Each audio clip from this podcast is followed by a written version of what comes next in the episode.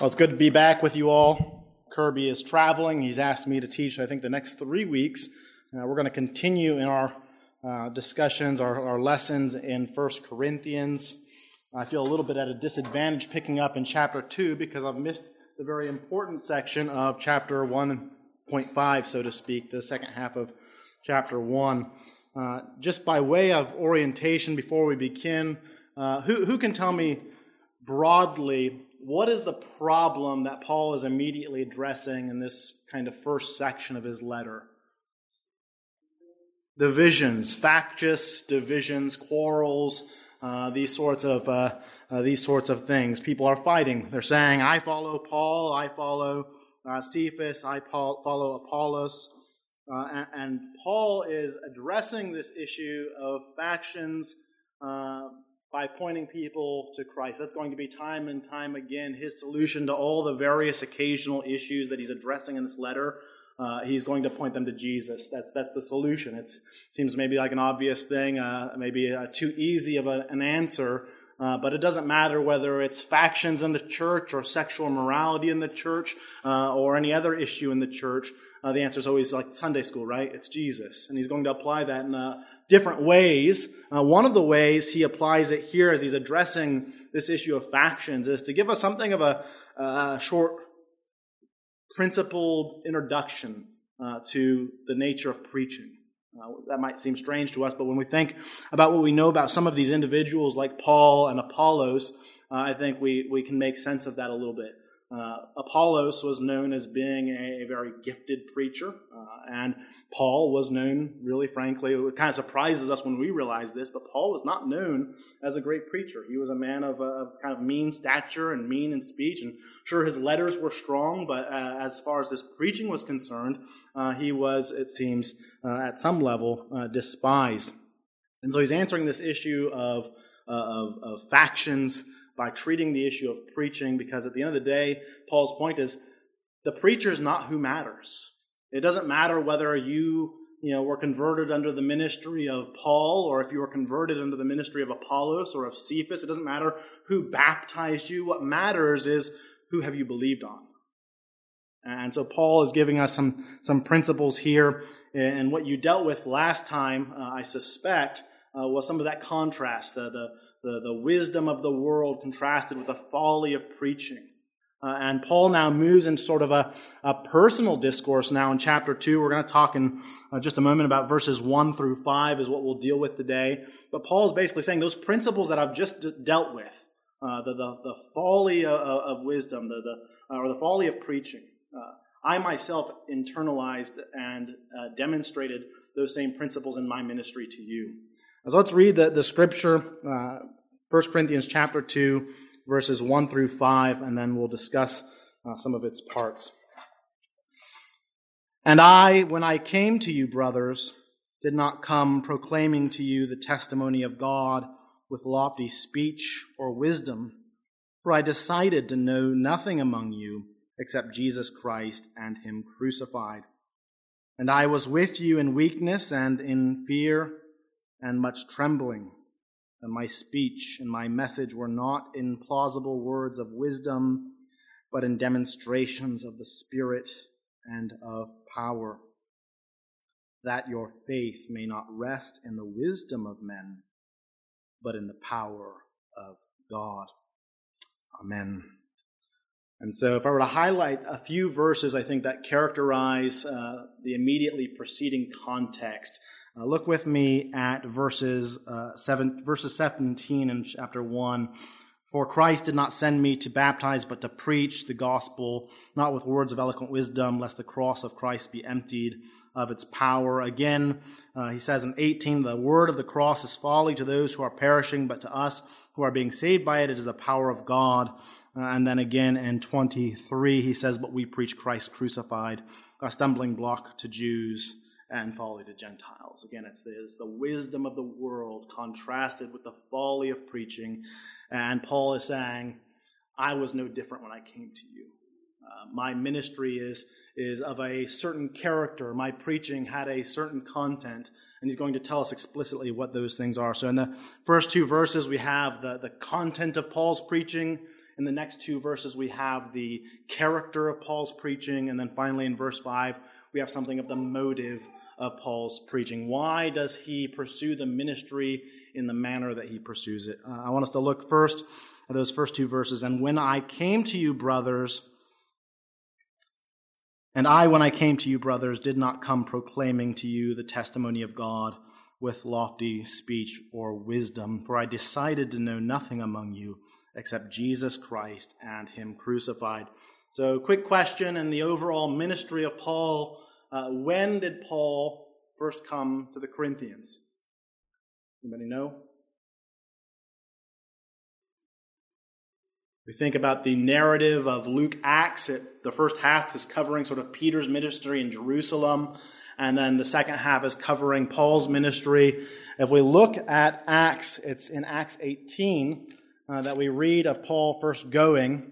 That's when he came to them. Acts 18 is where we find a record of Paul's first ministry to the Corinthians. Excuse me.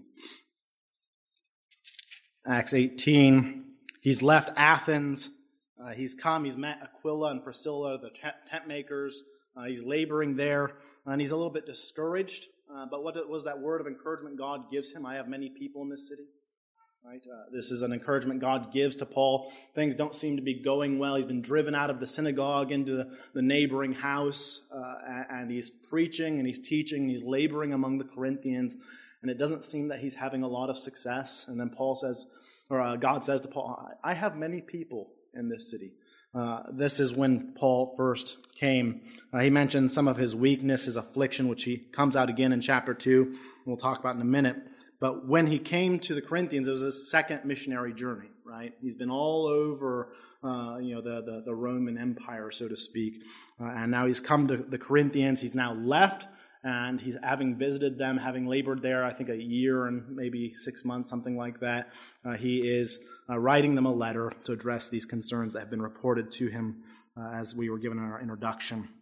All right, and so it says, and I, when I came to you, brothers, did not come proclaiming to you the testimony of God with lofty speech and wisdom. So again, we see that contrast, right?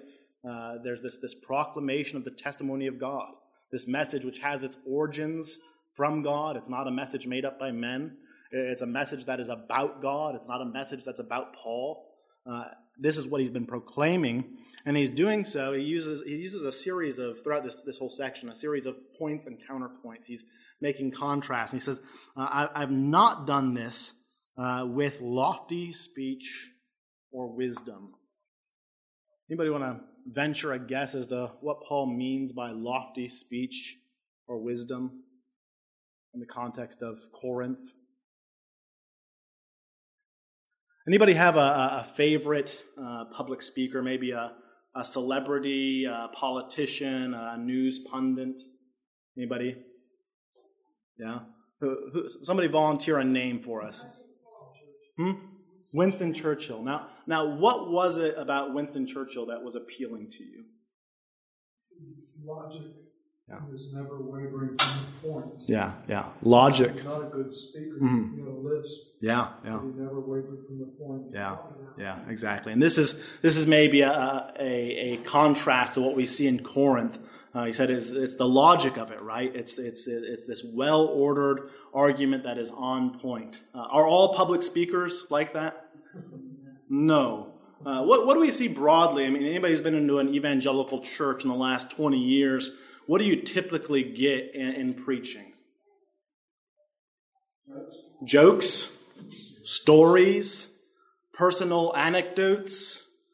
This is sort of what is appealing to our culture nowadays. It's the narrative, right? It's storytelling. It's being accessible, that sort of thing.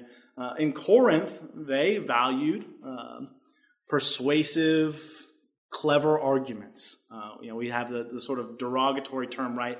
Somebody's a sophist. What does that mean? It means, well, they win arguments at all costs, not by logic, but by clever argumentation, by the employing of sophisticated, plausible words, which Paul's going to get in a minute. What was appealing to the Corinthians was this sort of high, elevated speech, wisdom, philosophy, that sort of thing. And Paul's point, he's not an orator. Paul's not an orator. Preaching is not oration. Paul's point is that he wasn't relying on lofty speech, appeals to authority from quoting ancient authors, clever arguments, these sorts of things that go along with public discourse in the Corinthian mind. He says, I did not come proclaiming to you the testimony of God with lofty speech or wisdom. He's not ornamenting the message that was given to him by God with the things of this world. In Corinth, it would have been a certain set of things, ornamentations that he would have included if he wanted to be appealing or popular in his preaching. In America, we have our own things. We usually don't go for logic on fire. We usually don't go for the main point. It's we want a great deal of pathos, right? So we think of the rhetorical categories of logic and pathos and ethos, right? And what's really popular nowadays is emotional appeal and personal experience, which is why you see a lot of personal anecdotes and storytelling and preaching. And Paul is telling us that he didn't add these sorts of things, whatever was appealing. We just got back from Oxford, as I mentioned before, and I think what if we were surveying Oxford and trying to figure out what sort of preacher would we put in a place like Oxford, this elite, educated city? Well, surely it would need to be somebody who, was a graduate of Oxford, right? Somebody who's got multiple PhDs, somebody who's, familiar with all the latest of science and philosophy and all the wisdom of Oxford, somebody who could kind of, interact in that environment because he's of that environment. And Paul's essentially saying, well, that's worldly thinking. He is one who has come with a message from God, and he's not here to ornament it with all the other things of the world. Now, that's not to say there's not a place for poetry, there's a place for quotations and sermons, these sorts of things, but it's not what Paul is depending on. His message is a testimony. Bill's a prosecutor, not a persecutor, but a prosecutor, right? Bill, what's the purpose? Bill, what's the purpose of testimony? In a legal case. The purpose of testimony is to provide evidence, whether it be direct or circumstantial, to aid the fact finder in determining an issue. There you go. So evidentiary. Its purpose is evidentiary. Now, sometimes you get people telling lies, I'm sure, but in this case, it's simple enough to leave it at evidentiary. The purpose of Paul was to come proclaiming a testimony. He did have a testimony. He had a witness to bear concerning the message he received from the God the Father. You can see in his conversion account something of that. He wasn't an eyewitness, but Jesus supernaturally revealed himself to Paul on the Damascus Road and told him what he was to do. Paul, as an apostle, was bearing testimony, evidencing, proving, demonstrating that these things were true. And so, without ornamentation, he wasn't adding to it. Verse 2, for I decided to know nothing among you except Jesus Christ and him crucified. Who can tell me about Paul's education? Gamaliel. And who was Gamaliel? Yeah, one of the most elite of the elite Jewish rabbis. Did Paul have a good education, you think? Yeah, he had a very good education. He wasn't ignorant. He wasn't some backwoods guy who legitimately didn't know anything about anything, living under a rock. No, he was highly educated. And so we might pause at a verse like verse 2, for I decided to know nothing among you except for Jesus Christ and him crucified. And we might wonder. I would hope it makes sense because that was his epiphany on the road to Damascus. Yeah. He wanted to put, yes, he was highly educated. Mm-hmm. He was a Pharisee of Pharisees. Yeah. But at that moment, he was a disciple. Amen. Of Christ. Amen. And that's how he saw his life. Mm-hmm. Yeah. Yeah. That's absolutely right. The important word, I think, in verse 2 is the verb, I decided. It wasn't that he was ignorant, but he was resolved, right? He was resolved to know nothing but Christ, Jesus Christ and him crucified. And by that, he doesn't mean that, well, I don't know anything about the resurrection. I don't know anything about his righteous life. I don't know anything about his death or burial. He's using this phrase, Jesus Christ and him crucified, to refer to the whole of Christ's life and work, right? But there is a central priority of the crucifixion. And why might that be? In the context of folly and wisdom the strength and the weakness that's being contrasted in chapter 1, why does Paul zero in on the crucifixion? Why is that how he decides to label the whole of Christ's work? Centrally, it is one of crucifixion. Sacrificial love. Yeah, sacrificial love. Certainly, that's a part of it. It's the atonement, right? And in the crucifixion, we have not just the expiating removal of our sin and guilt. We have the satisfaction, propitiation of God's wrath for sin. And we have all the benefits that come along with that, the reconciliation of sinners to God and God to sinners. Every benefit we have is encapsulated in this crucifixion. But I think the reason Paul is highlighting the crucifixion in particular as the sort of crowning part of Christ's work is because it's folly, because it's shame, because it's weakness.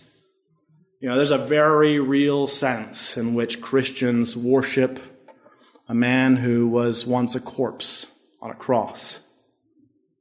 You know, we might think of the people we respect in life, strong leaders, successful, powerful, well-educated, those with influence. And yet our God is one who suffered in the most despicable way one might suffer in Roman society, one who was crucified. And so Paul's point is, this is what the gospel's about. At the end of the day, it's not wisdom, it's not lofty speech, it's not the things that are appealing to the world. It's the exact opposite. It's the lowly, the shameful. It's a message of Jesus Christ, the Son of God, crucified and dead. And he's resolved to know nothing except for this. I wonder if we have that attitude in our engagements and conversation with other folks. Not to say we can't know anything about our other vocations, right? You know, if you're a lawyer, you need to know about law. If you're a doctor, you need to know about medicine, and you need to stay abreast of those fields of study. But when it comes to our witness of Christ, are we satisfied with a witness of this kind of foolishness? Of crucified God? Or are we trying to make Christianity something more palatable for our culture? Something that has all the trappings of a well-educated society in Oxford, perhaps, or in Greenville, maybe something that's very moral, whatever is appealing to our culture. And we're trying to add things to our testimony, whatever that might be. Maybe, I think in American Christianity, that's largely practical self-help, right? It's this emphasis of the practical benefits of Christianity. If you follow Jesus, you'll be a better father, a better mother, you'll be a better employee, those sorts of things. That's not to say those things aren't true. There are parts of the gospel that have bearing on those things. But how are we selling Christianity, so to speak? Is it first and foremost Christ Jesus crucified? Or are we trying to make it more appealing? We need to ask ourselves that in our own personal witness. Paul decided to know nothing among the Corinthians except for Jesus Christ and him crucified. So that is the content. The content of Paul's message is a testimony from God and about God. It concerns Jesus Christ, his person, fully God and fully man. It concerns his crucifixion and all that that entails, expiation, propitiation, reconciliation, all the benefits that flow from that of adoption, justification, sanctification. Paul's going to talk about all those things. The gospel really is a very broad thing in that respect, but it all centers on the crucifixion of the Lord Jesus Christ. So that's the content. But I think especially in this passage, we see something next of the character of Paul's ministry preaching. Verses 3 and 4, "And I was with you in weakness and in fear and in much trembling, and my speech and my message were not in plausible words of wisdom, but in demonstrations of the Spirit and of power." Let's start with the first part of that, "and I was with you in weakness."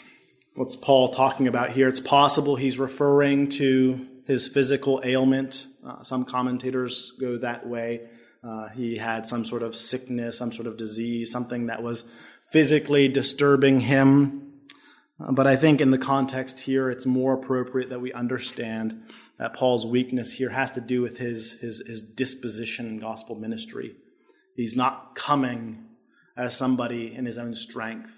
He's not coming as somebody in his own self-confidence, whether in his learning or otherwise.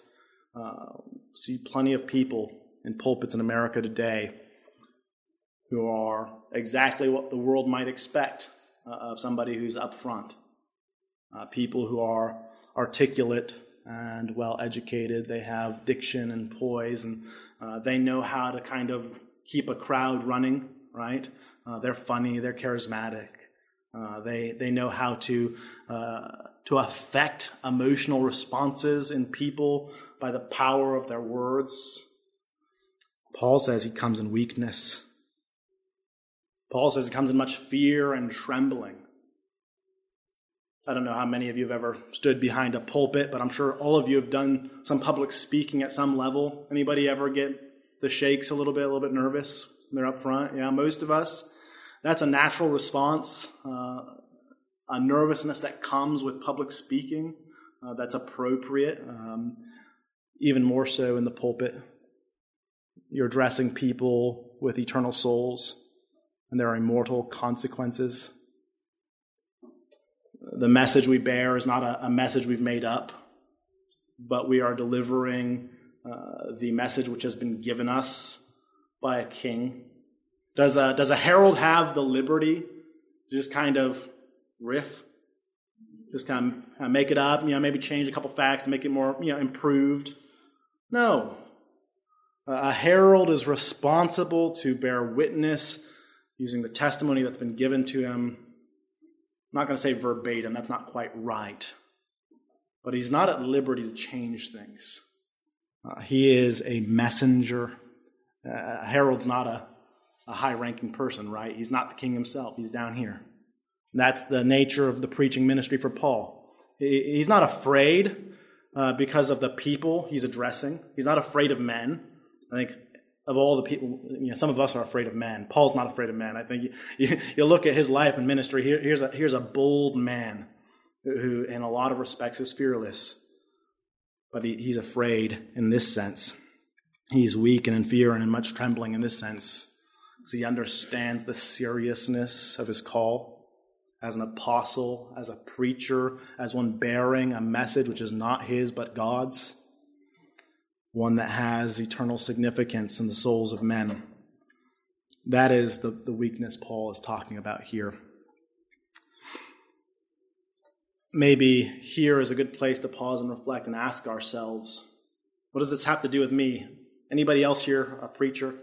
I know we've got a handful of people who have seminary degrees that I'm still discovering. Yeah, we've got people who've preached before. But what does this mean for the ordinary Christian? Ask yourself this. Why are you here at this church? What has attracted you to this particular church? You come here, you hear preaching Sunday morning and Sunday evening. Is it because Dr. Phillips is a great rhetorician? Is it because he has the funniest stories and the best jokes? Or maybe he has really great historical anecdotes? If that's why you're here, you need to repent. There are a lot of people who follow. Well, we live in a celebrity Christian culture, don't we? And I'm thankful for men like R.C. Sproul and John Piper, Paul Washer, these great preachers. What makes them great is not all these other things they're adding to the gospel. In fact, I'd argue it's the exact opposite. It's exactly what we see here. What makes great preachers, rightfully so, is the plainness of their preaching. A plain style, clearly laying forth the plan of salvation that God has set before them to proclaim. That's what makes great preaching. I think that's what makes great preaching here at Second. It's not for all the rhetorical trappings, not the lofty speech, the eloquent wisdom. It's because every Lord's Day you come here and the scriptures are opened and they're read and the meaning is explained. And Christ is proclaimed. And he's exhibited before all of our eyes. But we know his person and his work and we're being encouraged by that, and we're being saved by that. That's what makes great preaching. That's why you should be here. That's why anybody should be at any church. Because the preacher's no one. The preacher's weak. The preacher is trembling.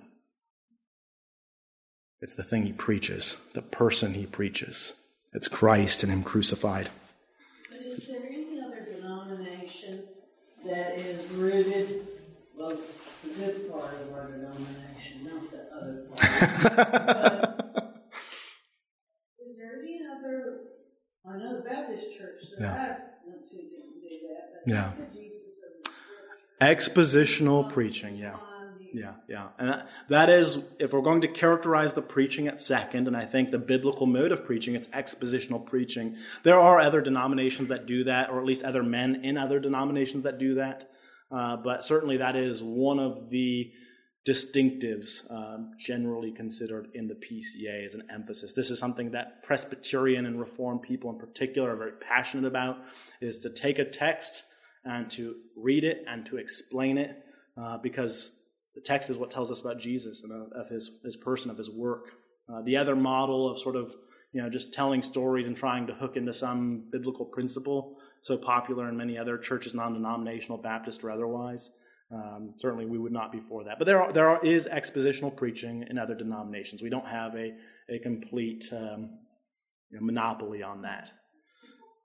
Now, before we conclude, and I've got to end us a little bit early because I've got to go preach at the Oaks here, our nursing home ministry, in a minute, so you'll have some time for fellowship afterwards. But I want to make sure we've talked about the content of Paul's message, Jesus Christ and Him crucified, His person and His work. We've talked about the character of Paul's ministry. It's done in weakness and fear and trembling. It's not about him. It's about Jesus, who he proclaims. Finally, I want us to look at something of the motive of why. Why does this matter?